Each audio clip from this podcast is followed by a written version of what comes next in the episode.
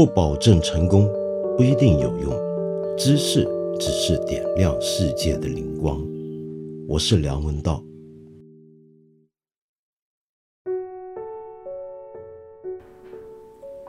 前两天我不是说过，有人在乡村里面做隔离工作的时候，看到有人遛狗，就把他们当街打死。然后还回答说这是国家政策嘛？那么最近两天呢，我们又看到一些新的情况，网上也有很多讨论。比如说见到有人没戴口罩，街头工作人员呢就用一个非常粗暴的态度对待他们。更甚的呢是有人直接跑到人家家里面，看到人家一家三口，三个人自己在家里面打麻将。然后上去呢，就很粗暴的呼喝，不准他们打牌。然后他们说呢，我们三个人自己在家里头打牌，又不是跟亲戚朋友们见面聚会，难道我们自己一家人三口吃顿饭都不行吗？结果二话不说，这个工作人员上去就给三个巴掌。结果呢，网上呢就有很多的争论。对我先中断一下，不好意思，你听不听得到我录音的背景有些叽叽喳喳的声音？这是木头的声音，因为我这几天呢正好住在一个木头房子里面，所以街外呢有车经过或者风一吹呢，整个木头房子就会稍微有点晃动。好，说回刚才那个问题啊，到底为什么这时候会有这么一些最底层的一些工作人员？甚至是临时的工作人员，可以用最粗暴的态度去对付人呢？首先，请注意，这并不是全部的基层工作人员都是这样，但有几个个案本身也是值得讨论的。这让我想起来啊，我过去这么多年常常有类似的经验。比如说，我举个简单的例子，在十来年前，我跟我一个好朋友。他来帮我的忙，做我的一本书的发布会。当时呢，那个活动会场呢是有人数限制的。可是呢，就算坐满了，其实如果来的朋友多，他们愿意的话是可以站着的，或者中间还是有些空位，能够稍微挤一下的。可是呢，在场有一位很年轻的保安，脸红扑扑的，他呢就不许大家再进来。而且也就是用一个很粗暴的态度说好，那么全部不许进来了。那外头一堆呢，都是我们的读者想进来，结果就被这个保安呢用很粗暴的态度推挤他们，然后用比较不好的语言去喝骂他们。当时跟我一起在场来帮我忙的朋友就着急了，立刻就也很大声的去喝骂那个保安，就说你干嘛啊？你为什么要这个态度？你们都给我进来，就叫外头那些读者进来。结果这个保安呢，有点呆了，但是他本能的反应就是不行不行，就算我们主办方后来也说就让人进来吧，他还是要阻挡。直到后来呢，这个保安的上级来了，那这个保安的上级呢，就用一个很直接的态度就跟他说：“你退下，你走，呃，到边去，不是，就把他赶开。”后来我跟我的朋友两个人晚上吃饭，我们聊起来，到底今天看到的是什么场面？我们才意识得到啊！你们想过，刚才我们说态度很粗暴去对待读者，然后就算我们要求他，仍然很粗暴的拒绝读者们再进来那个场地的那个保安。我们看到他的上司，他那个上司其实也不一定是个多大的官，就是一个管保安的一个一个上级，也是用一个相当粗暴直接的态度来要求他，来指责他。这个是什么情况？其实你想想看，那个保安他获得的命令就是你要控制这个场地的安全稳定。这个场地是有人数限制的，摆的座位是这么多，所以更多人就不准进来。于是他就死硬的去执行这个命令，就算场面上面有些别的人要求什么，他也绝对不能通融的。同时呢。他也好像不知道怎么样用一个和善的态度去劝告别的人不要再进来，而是也是用很粗暴的方法。这是为什么呢？这就让我想到，那是因为他自己从来也是这样子被对待的。他在他的体系之内，他们上面的人也是用这样的方法来对待他们。我们如果今天在基层工作人员看到有些人掌握了一点的权责之后，就用很糟的态度，甚至很过分的态度对待我们的话，我们就应该要想象他平常自己是怎么样被人对待。也许他不一定总是被人用很糟的方法来对待，可是会不会有这种可能？那就是他对于权力的认知、跟权力的使用方法、跟权力的边界，他也是模仿回来的。也许他在这个社会里面看到有权的人是怎么样在运用权力，有权的人是怎么样利用一些名义来伸张他的权利。为什么一个街头打狗的人随口就能说出这是国家政策？他可能不一定知道这是国家政策，他可能根本不清楚上面的政策是什么。但是他平常就见到有些人行使权力的时候，就一开口就说：“我现在干这么事儿是名正言顺的，因为背后是有法律规定的、有规定的、有政策的、有上级的。我的上级来自哪里呢？到了最后，总归是能够算到国家头上的。”所以，我们在最街头的、最日常接触的环境底下遇到的一种权力行使的状况，就是可能是整个社会里面的权力的运用状况的一个缩影，一个微小的镜像。啊，继续跟你读书。那么今天呢，我们仍然要读加缪的《鼠疫》，到了今天为止，已经是读到第四集了。明天呢，我们再讲一集，这个鼠疫就叫读完了，我们就可以开展下一本书。如果你很不耐烦，很抱歉，我真的是打算慢慢的、细节的来展开，利用这个难得的机会，做点跟以前我在一千零一夜那样子一集要讲完一本书的情况不一样。好，那么今天讲到鼠疫的第四集，也正好讲到整本书的第三部到第四部之间了。在这两部之间呢，我们可以发现。随着时间的演进，鼠疫对于处在地中海北非沿岸的阿尔及利亚的这个奥兰城，它在整个被封锁起来、被这场鼠疫肆虐的这个城市里面，它对人们身上施加的影响也一步一步随着时间的推移而产生变化。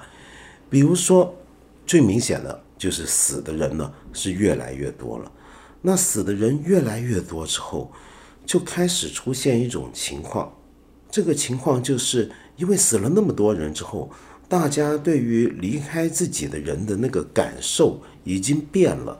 本来呢，你会想起很多你的亲友，但是现在他们开始慢慢觉得，即便是刚刚死去，他的面目就已经模糊了。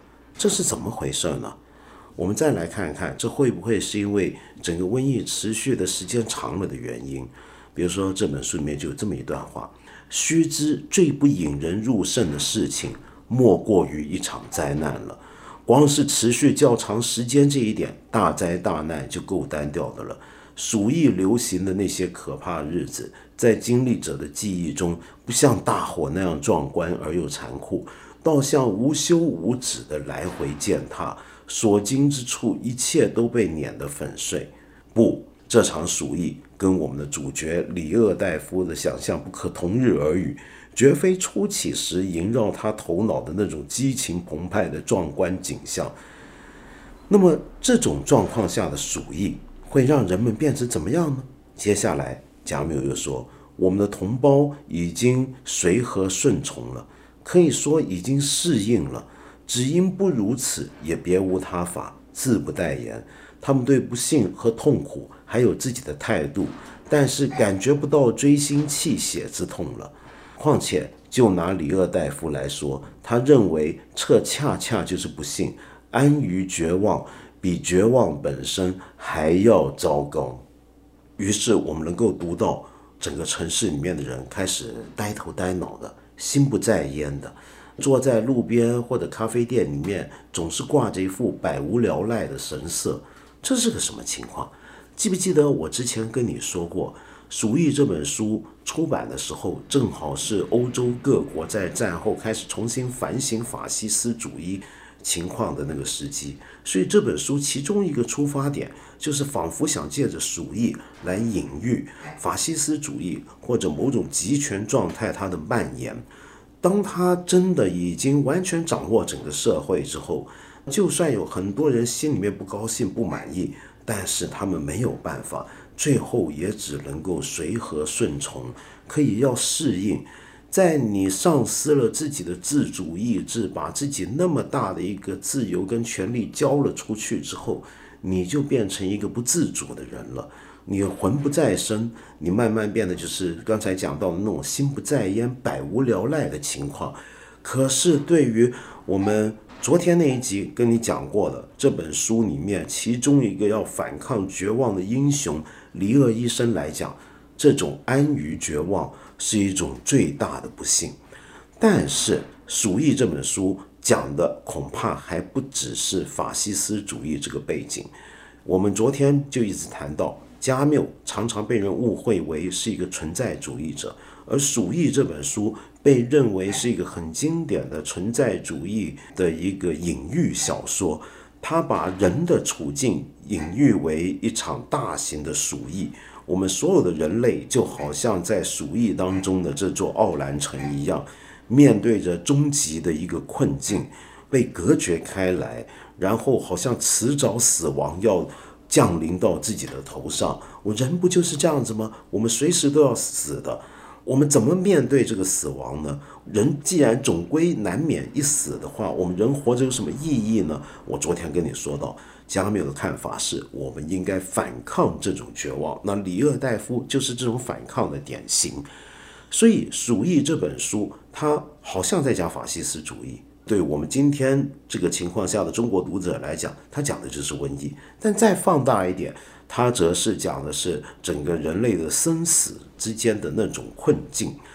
你看这本书的时候，你可能会觉得这里面有些东西好像跟我们现在情形不一样啊。好像更夸张了，那是当然的，因为这是一个想象的实验，就是要把人投掷在这样的一个虚构的瘟疫当中，把它推到极致，看看人会有什么样的反应。那我们现在当然不到那样的极致嘛，是不是？那么在这样的极致当中，我们面对那么多身边的人要死去，如果我们想象我们也是这样的一个奥兰城，身边有那么多亲人逐渐离开。会是怎么样呢？书里面就说到，一开始的时候呢，他们根据规矩还是土葬的，而且大家都要立墓碑的，有棺材的。但是慢慢的，棺材就变得不够用了，棺材不够用，那只好重复使用。就棺材负责把这个尸体运到葬地，然后把尸体抛掷出来，下土为安就行了。再到后来呢，因为实在丧葬场都不够用，就只好火葬。那由于死的人实在太多了，所以后来就挖个大坑，男男女女混作一堆，都堆进去，然后就放一把火，然后再土再埋起来。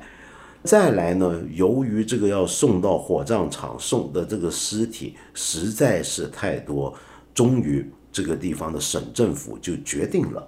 要用一个沿海悬崖边上原来行驶过的一种有轨电车，现在已经弃置了，用它来运送尸体。那这样子呢，就比不断用汽车送尸体要方便多了。所以他们把这个有轨电车的车身内部进行改装，拆掉了全部的座位，整个轨道的终点就是这个焚化炉。你听到这一段，会不会有点想起来奥斯维辛集中营那种景象呢？这就是当年的读者们会有的一个联想。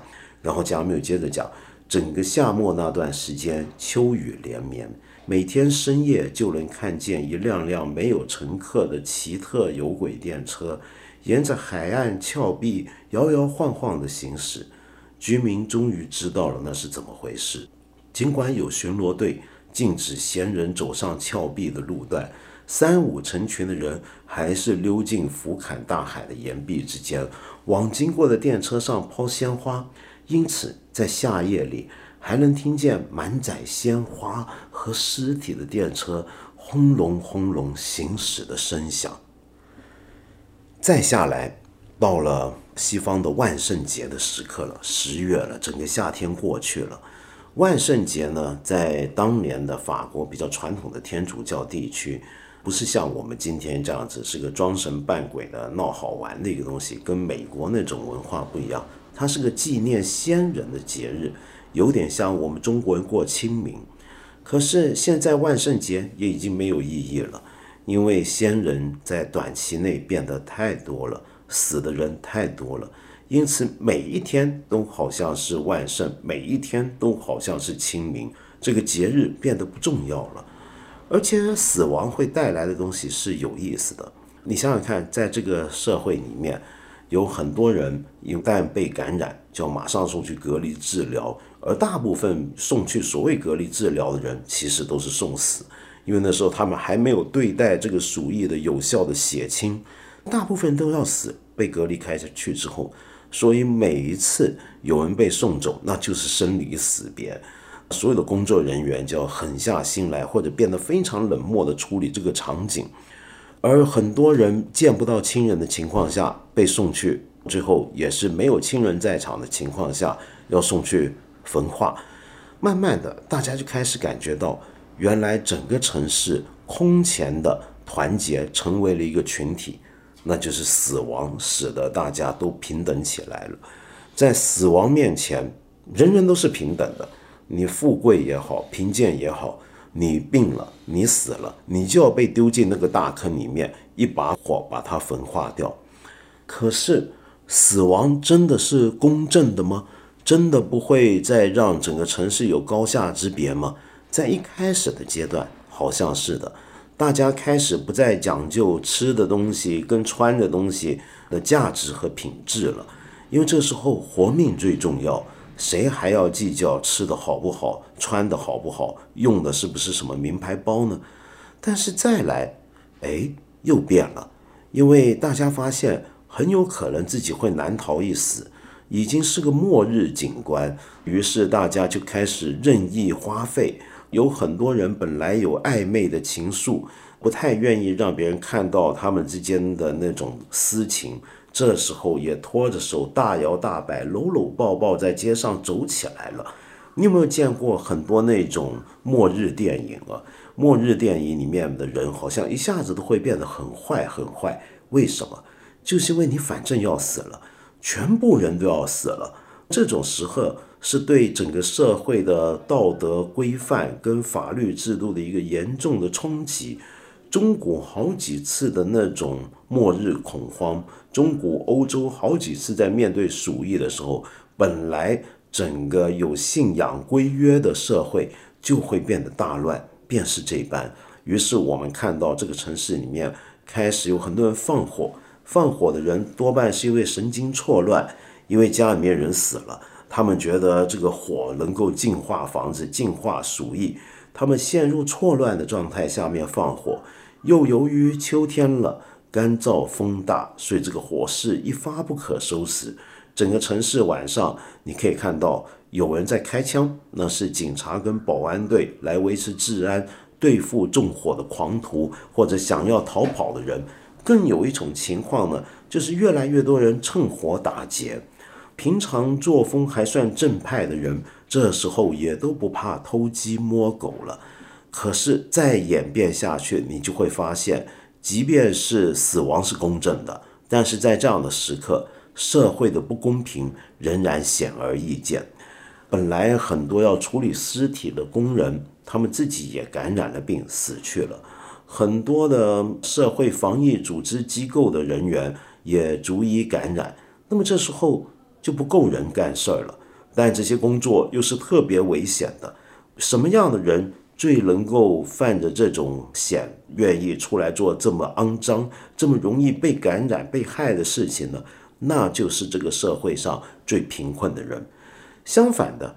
这个社会上有钱的人，他好像还能够有办法、有渠道找到一些物资，至少让自己不要挨饿。所以，这个社会的不公正仍然是清清楚楚的。但是，死亡会带来终极公正这种想法，有时候恰恰是一个地位贫富、权力悬殊的社会底下，很多基层最大的盼想。我在这里插开一句，我以前在别的节目也曾经谈过，日本在第二次世界大战之前，在他侵略东亚各国，包括我们中国之前，其实也发展到了一个经济高速发达。我们知道，日本明治维新之后，短短几十年之间的快速崛起，然后整个国家工业化的步伐非常大。当时就有大量的农民跟工人困在底层，收入不高，上面呢是国家的权贵以及一些财阀。那么在这么一个不公正的社会底下，每个人当然都有很多的怨愤，每个人都希望能够有一个更好、更公平的日子。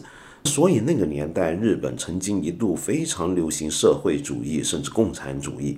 但是为什么这么左的一个社会气氛，一下变成一个极右的国家主义呢？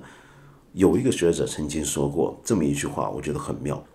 你想想看，如果我身为一个穷人家子弟，我世世代代。我都要帮我地方的藩主来打工做佃农。现在好了，没有这个贵族体系了。我到了大城市，我又是帮企业主打工，我赚的钱仅堪糊口。我在社会上面抬不起头来。但是战争来了，我到战场上，我去打仗，我就算死了，死了之后会怎么样呢？死了之后，我的灵魂会被安放在靖国神社里面。而靖国神社里面的一排一排的灵位当中，在我隔壁的，说不定就是一个有钱人家子弟，也要被征召上战场。也就是说，死了之后，我们都平等，而且不单是平等，我们是为了国家的名义而死的，是被当成国家的英灵来供奉的。所以这个时候，我甚至不止平等，我还要变得非常的光荣。这就是一个这种非常不公正的社会底下，面对巨灾的时候可能会滑向的风险的结局之一。在这样的一个社会背景底下呢，我们重新回顾一下这本书里面几个主要角色他们的状态。你还记得有这么一个叫科塔尔的人吗？他本来是个商人模样，但是逐步显现出来，这个人呢，可能是有过去的、有问题的。我们看到他在这个鼠疫的发展过程之中，每天都过得很轻松，跟别人不一样，而且人越来越和善，喜欢跟人聊天，好像整个人都松弛下来，人人都活得很无趣、很没劲、很疲倦，他却开开心心的。为什么？原来他是个逃犯，他一直害怕被人举报揭发。害怕迟早要被捕，害怕迟早要被送上法庭，然后获得判刑。可是现在他舒服了，为什么？因为这个时候还有谁会在意他过去犯的这种罪恶呢？现在警察不够用了，法庭几乎要停摆了，大家呢人人自危，还有谁会特别关心一个有潜藏案情的罪犯呢？而且他发现每个人都跟他过去一样，就是提心吊胆，人人都害怕被感染，就等于他过去总是害怕被揭发自己的罪恶一样。由于我身边每个人都跟我一样那么害怕，在这种身陷险境的情况下，他反而开心了，轻松了。你又记不记得有另外一个人物叫做朗贝尔？这个朗贝尔呢是个记者，来到了奥兰这座城市，被困，离开不了。但是他非常想要走，用各种方法想要走私出去，因为他呢，他的心爱的未婚妻还在巴黎，他想赶快逃回去跟他见面，因此还跟我们的主角呢，里厄大夫呢有过一番的讨论。在这里面呢，我们就看到他跟这个大夫呢也聊了很多，说为什么自己不想参加他们的工作，他们身为朋友或者至少是相识。他看着里厄大夫，看着也是从外省来的那个非常良善的青年塔努，他们这样子奋斗在第一线上救灾，或者是医病，或者是帮助病人，但是他什么都不做，他只想走私逃亡出去，又走不了，这是为什么？这里面我们看到他的理由了。原来他的理由是什么呢？他说：“我认为我还能够奋不顾身，我参加过西班牙内战。”你如果知道乔治·欧威尔的故事，你可能听过西班牙内战。这是二十世纪其中一场非常重要的战争。当时西班牙的右翼独裁者佛朗哥将军反叛，想要颠覆他们的共和体制。那个共和体制是左倾的一个政府。全世界很多的左翼青年都故意，包括我们中国也有人跑去参加西班牙内战，站在共和国那一边。但是当然他们最后战败了。朗贝尔就说：“我是站在战败者的一边。”然后呢，他说：“我也思考了一下，勇气到底是什么？我现在知道人能够有壮举，但是如果不能有崇高的情感，那就不行了。”接下来他说呢。我已经放弃了为理念而死了，我已经厌倦了为理念而死的人。我不相信英雄主义，我知道那个很容易做到，也了解死了很多人。但是我现在只感兴趣的是，我要为自己所爱的活着而死去。也就是说，他是个参加过这种为了崇高的理念而投入的那种战争的，他差一点可能要死在战场上。现在过了那一段之后，他不再信这一套了，他只信的是非常的对于个体的那种爱，比如说他对他太太的爱，所以他无论如何要走。可是他后来也发现了，原来李厄代夫跟他一样，也是夫妻要分离的，因为早在瘟疫来袭之前，他的太太就有一场病，因为他太太是一些慢性的病，很不好，要送到城外一个疗养院。结果现在陈一峰他跟他的太太也是要分开的，朗贝尔才晓得原来不是只有这几个人夫妻分离，正在此刻奋战的里尔代夫也是一样。后来呢，他居然改变主意了，尽管他曾经说过他不想再为理念而战，但是他终于认清一点：我既然此刻被困在这个奥兰城内，我就是这场瘟疫的局内人，我不会是局外人。这一段呢，也有很多人会认为非常的存在主义。为什么？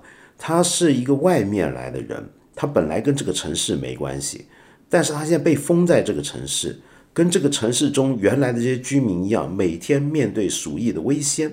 这是什么呢？这是你被投掷到这样的一个情况。投掷这两个字是存在主义者很喜欢讲的一个状态。就人是怎么在这个世界上的呢？人是被投掷下来的。你妈生你之前有没有问过你的自由意志呢？没有，你莫名其妙的、毫无自主的就活在这个世界上面，然后面对终将死亡的命运，这是个被投掷下来的孤绝的状态。既然你已经被投掷下来了，所以朗贝尔终于觉悟了。好，那既然是这样，我也加入你们的这种抗议工作。同样投入到这场抗议工作的，还有我们之前介绍过的帕纳卢神父。帕纳卢神父在瘟疫一开始的时候的教堂讲道里面呢，他说到：我们这个城市现在面对这场鼠疫是天谴，是因为我们做了罪大恶极的事情，我们城市的人有共业，所以上帝要用鼠疫来惩罚我们。我们要做的事情就是接受惩罚。可是后来，他也加入了这个抗议的组织，帮忙做隔离救治的工作。他跟里厄代夫、塔努他们一道，还有之前讲过的格朗那个小公务员，他们一起目睹了一个接受血清治疗实验的小孩子被折磨了一整天的全过程。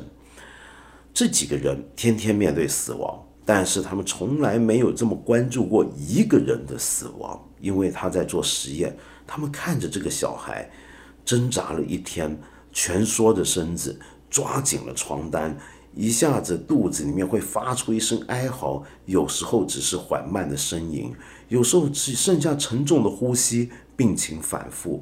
几十个小时之后，痛苦的眼神涣散的走了。见到这样的过程，所有人都觉得很难受，因为这是个小孩子，特别是对一个天主教神父来讲。如果你说你接受天谴是因为你犯了罪，那请问一个小孩他犯了什么罪？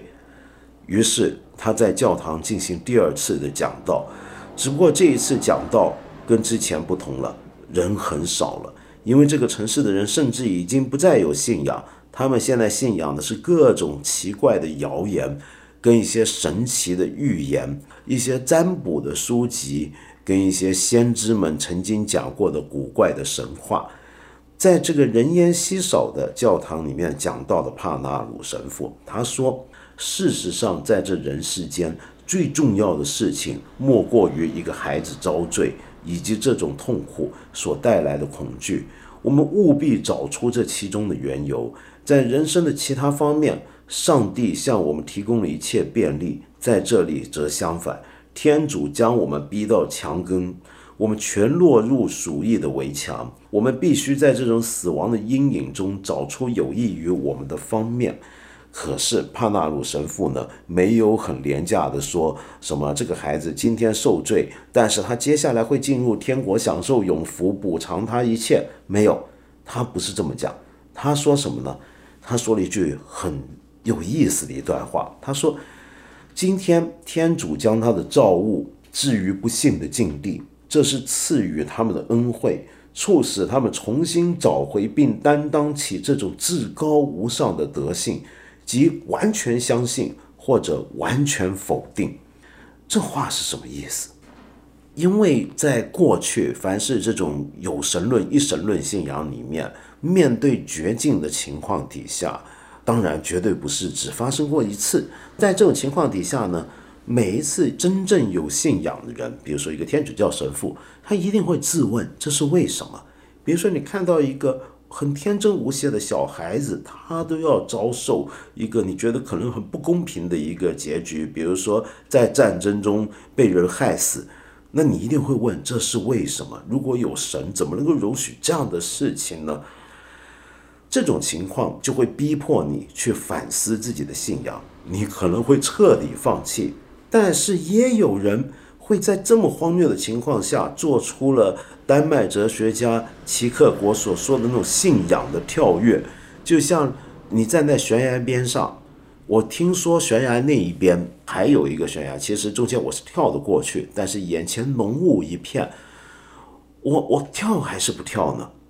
你要做出有信心的一跃，你跳出去那一刹那，你可能摔下去，葬身万丈深渊之内。但是也很有可能你能够成功到达彼岸，你并不知道这一跳结局是什么。但是所谓的信仰，就是在这个时刻，无论如何你选择跳。帕纳卢神父在这里说：“我的弟兄们，爱天主是一种艰难的爱，这种爱的必要条件就是完全忘我、鄙视自身。但是唯独这种爱才能消除孩子们的痛苦和死亡。”不管怎样，也唯独这种爱能让死亡显示其必要性，因为死亡无法理解，我们就只能求知了。这是难以领会的一刻，我愿意和你们共勉。这就是信念。带着这种非常艰难的信念的帕纳卢神父，最后呢，也得了神奇的怪病，看不出有鼠疫的症状，但又觉得好像是死于鼠疫。所以他成了一个疑似病患者，并且死亡。那其他的那些角色们呢？他们全部都开始投入到抗疫工作之中，每天非常的疲倦。我们看到这本书里面的情况，就描述他们处在一种日夜奔忙，然后整个人逐渐麻木，非常难过，然后就只是想继续埋首工作的状态。这是个什么状态？加缪说：“他们日夜忙碌，既不看报，也不听广播。如果向他们宣布某一成果，他们会假装很感兴趣，但实际上听不听都无所谓。那种漠然的态度，令人联想起大战时期的战士。他们修筑工事，累得精疲力竭，但求能支撑下去，每天尽到本分，不再期望什么决战、什么停战的那一天了。”而在他们之外，一般的居民呢，则在这种孤绝的情况下，因为隔离的越来越严重，大家越来越害怕。他们深深感到需要那种把他们拉近的热情，但同时又因为互不信任而疏远，不能真正的热诚相处。人人都清楚，不可能信赖邻居，邻人可能在你不知不觉中把鼠疫传染给你。但是，这是一种多么奇怪而矛盾的境况。就大家都在隔绝之中，更想跟人往来，更希望获得彼此的慰藉，感受到那种温暖。可是，偏偏在这个时候，你觉得每一个人都可能要了你的性命，你会更加害怕其他人，所以这是一种既想亲近，但是又更加疏离的状况。在这么疲惫、让人绝望的时刻呢，这本书里面最重要的两个角色就是里厄代夫，跟自愿组织防疫工作的志愿者塔努，他们有一个很有意思的一段对话跟交往了。这两人已经共同奋战了几个月，但是他们是不是朋友呢？他们都觉得是朋友。可是问题是，里厄代夫却从来不太了解塔努这个从外面正好在此时来到奥兰这座围城的这个人的背景跟过去。于是塔努就跟他聊起来，自己是为什么会来到这里，为什么想投入到这场抗疫工作之中。记不记得之前里厄代夫在解释他要为了反抗绝望而投入到这场对抗鼠疫的救灾工作之中的时候？塔努说，他的动机是出于理解。什么叫做理解？我们现在就能看到答案了。原来是这样的，他的父亲跟他关系不错。他的父亲按照书里面的描写是个普通人，其实没有去过什么地方旅行，但是偏偏喜欢看火车旅游手册。对于欧洲每个首都之间的来往的铁路交通所需要的时间，有什么班次，在什么地方转车。莫不了如指掌，他是有点像个宅男，可是他的正职工作呢，却是检察官，是个很安分守己的检察官。有一次，他的父亲让他的孩子，也就是塔努，去看法庭的旁审，去旁边看看他父亲是怎么工作的。然后他看到了什么情况？他看到了那一次，他的父亲穿上了红色法袍，完全变了个人。和善亲热，通通不见了踪影。他满嘴冗长的语句，像蛇一般不断爬出来。我听明白了，他正在以社会的名义要求处死眼前那个被告，甚至要求砍下这个人的脑袋。然后呢，塔努就说：“不过，这个处死刑的活并不是由他干的，不是由他父亲干的。”随后，我就听案件的审理，一直到结案。唯独同这个不幸的人，我产生了一种令人惊诧的亲近感，而我父亲却从未有过这种感觉。按照惯例，他应该亲临行刑现场，行刑时刻美其名曰最后时刻，正经的讲，应该称为最卑鄙的谋杀。原来是这样的。塔努忽然之间在那次看到父亲以检察官的身份要求一个被告要被判以死刑的时候。他对那个被判死刑的人产生了巨大的同情心，他开始非常反对死刑，他认为这样子去剥夺一个人的生命是绝对不对的。然后他就认为，我们所生活的整个社会就是建立在死刑的基础上。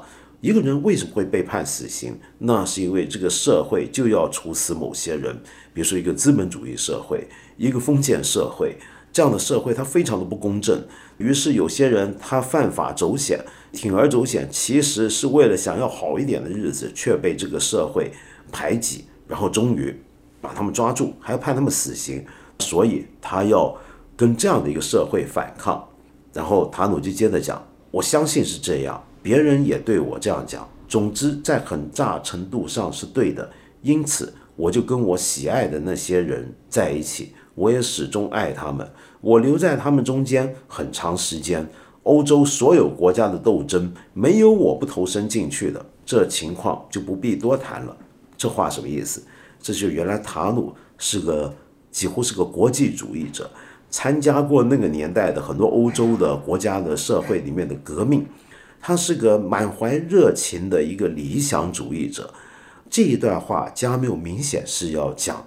那个年代在欧洲非常流行的种种的国际左翼的运动，也因此这段话我们能够看到他跟他的过去的老朋友萨特他们的分歧开始展现了。萨特是一直认为一个马克思主义的斗争再怎么暴力也都是对的，要继续进行下去的，反殖民的斗争也是对的。所以萨特曾经在一个非常有名的非洲思想家法农的。一个著作的序言里面说到，杀死一个欧洲人是有好处的，这是一石二鸟，就是一方面死了一个人，一方面死了一个压迫者。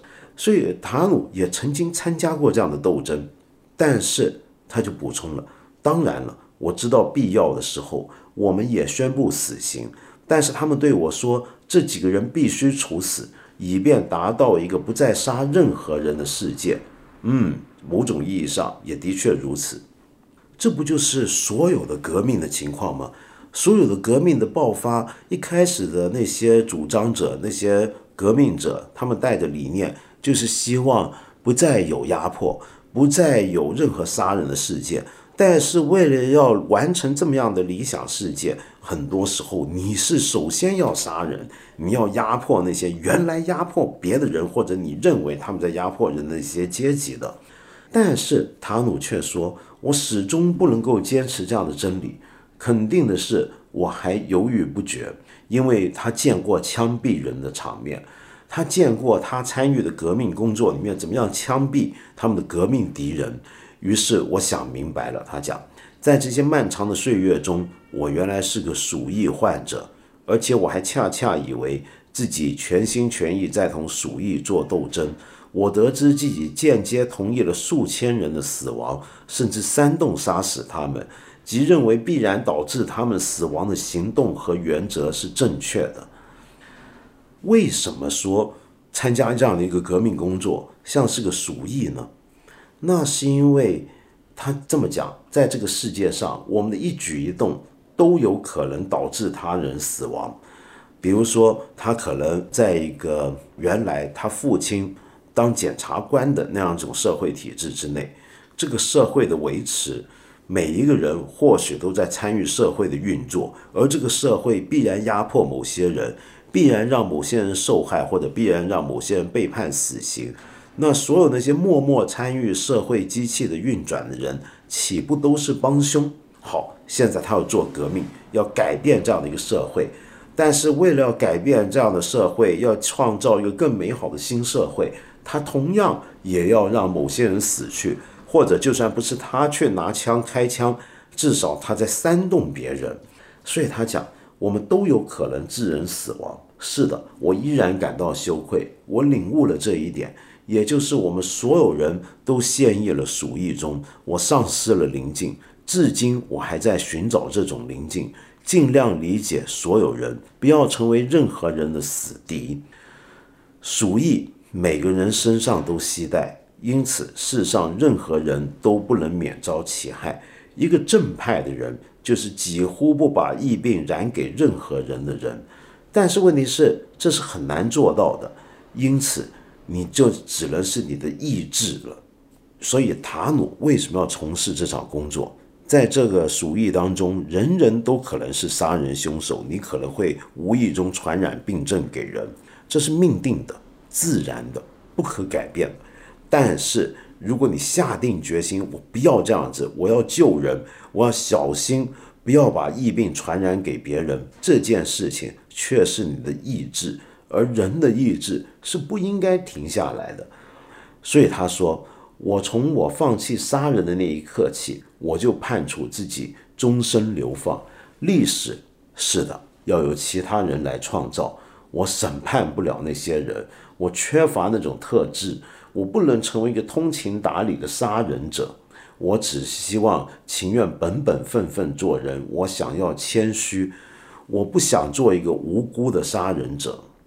这就是他所谓的理解，他要怎么做才行呢？李厄大夫听完他讲一大通之后，那你有什么想法？走什么路才能够达到安宁？他说有啊，那就是同情，同情这场疫病中所有的人，同情那些不自觉的要杀人的人。同情那些莫名其妙被害的人，同情那些可能要觉得是为了救人而杀人的人，而他要坚持自己的意志，不要去害任何人，在这个社会里面想办法同情的理解其他人，这就是塔努的决定。而塔努跟里厄戴夫这对好朋友，在这一步结束的时候，他们要从这个疲惫的状况下面。纪念自己的友谊，希望有一刹那的轻松。他们居然跳到这个城市边的海水里面去游泳。秋天了，其实海水反而暖和，因为吸收了整个夏季的温暖的阳光的能量在里面。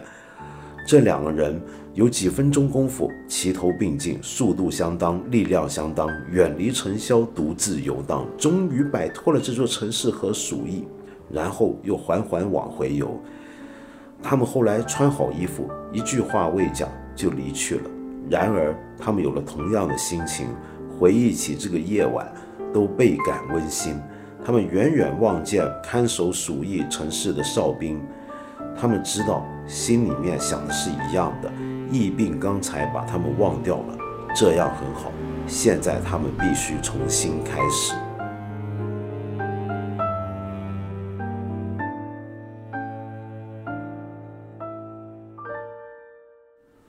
我们有一位朋友叫小鹿斑比，你说你有个疑问，从疫情开始就疑惑着你。面对疫情，有些人自愿去前线，有些人自愿载医护人员上下班，那么多种种很感人。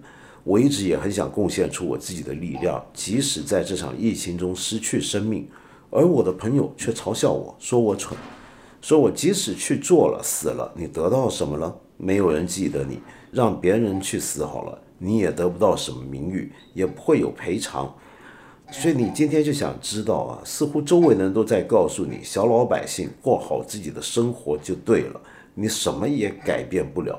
所以到底是我高估了自己牺牲的情操，还是因为我真的不了解这个世界呢？是这样的，小鲁班比，我大概不需要再回答你这个问题。如果你听完我今天这个节目的话，真的是有各种各样的答案。就算是在疫情当中，有的人挺身而出投身这个工作，原来也有各种不同的想法。就像《鼠疫》这本书里面的朗贝尔、里厄、塔努、格朗，还有帕纳卢神父，他们都先后投入到这场工作，但是都是为了不同的理由。我们如果只顾好自己，对不对呢？你的朋友说的其实没有错。你去参与救灾，就算最后你死了，可能你不会被人记住，你不会有名誉，也不会有赔偿。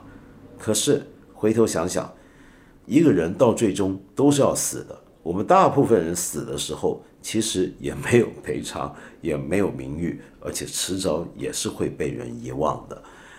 好，另外有位朋友叫飞尘，你还有个名字啊，叫阿土婆。你说现在各种网络小说明显比经典文学更受欢迎，你想问我怎么看？如果有人让我讲讲《庆余年》，不知道我会怎么办？第二个问题简单，要我讲《庆余年》，我就不讲，为什么？因为我没看过，我可能也不一定有太大的兴趣。网络小说比经典文学更受欢迎的理由，那就不用我多讲。但是细细分析下来是很丰富的。我今天不打算在这展开。但是我想讲的是，个人，呃，我看过一点点，我真的没有那么大的热情。不是因为我清高、品味优雅，而是因为我只是爱好不一样。如果我要认真看，我必须把它当成现象来看，就是并不是因为这个小说本身很能抓住我、很吸引我。而是为了要透过这个小说去了解这个非常喜欢这种小说的这个社会中这些人在想什么，他们的欲望是什么？我不知道这么讲会不会让你满意，抱歉。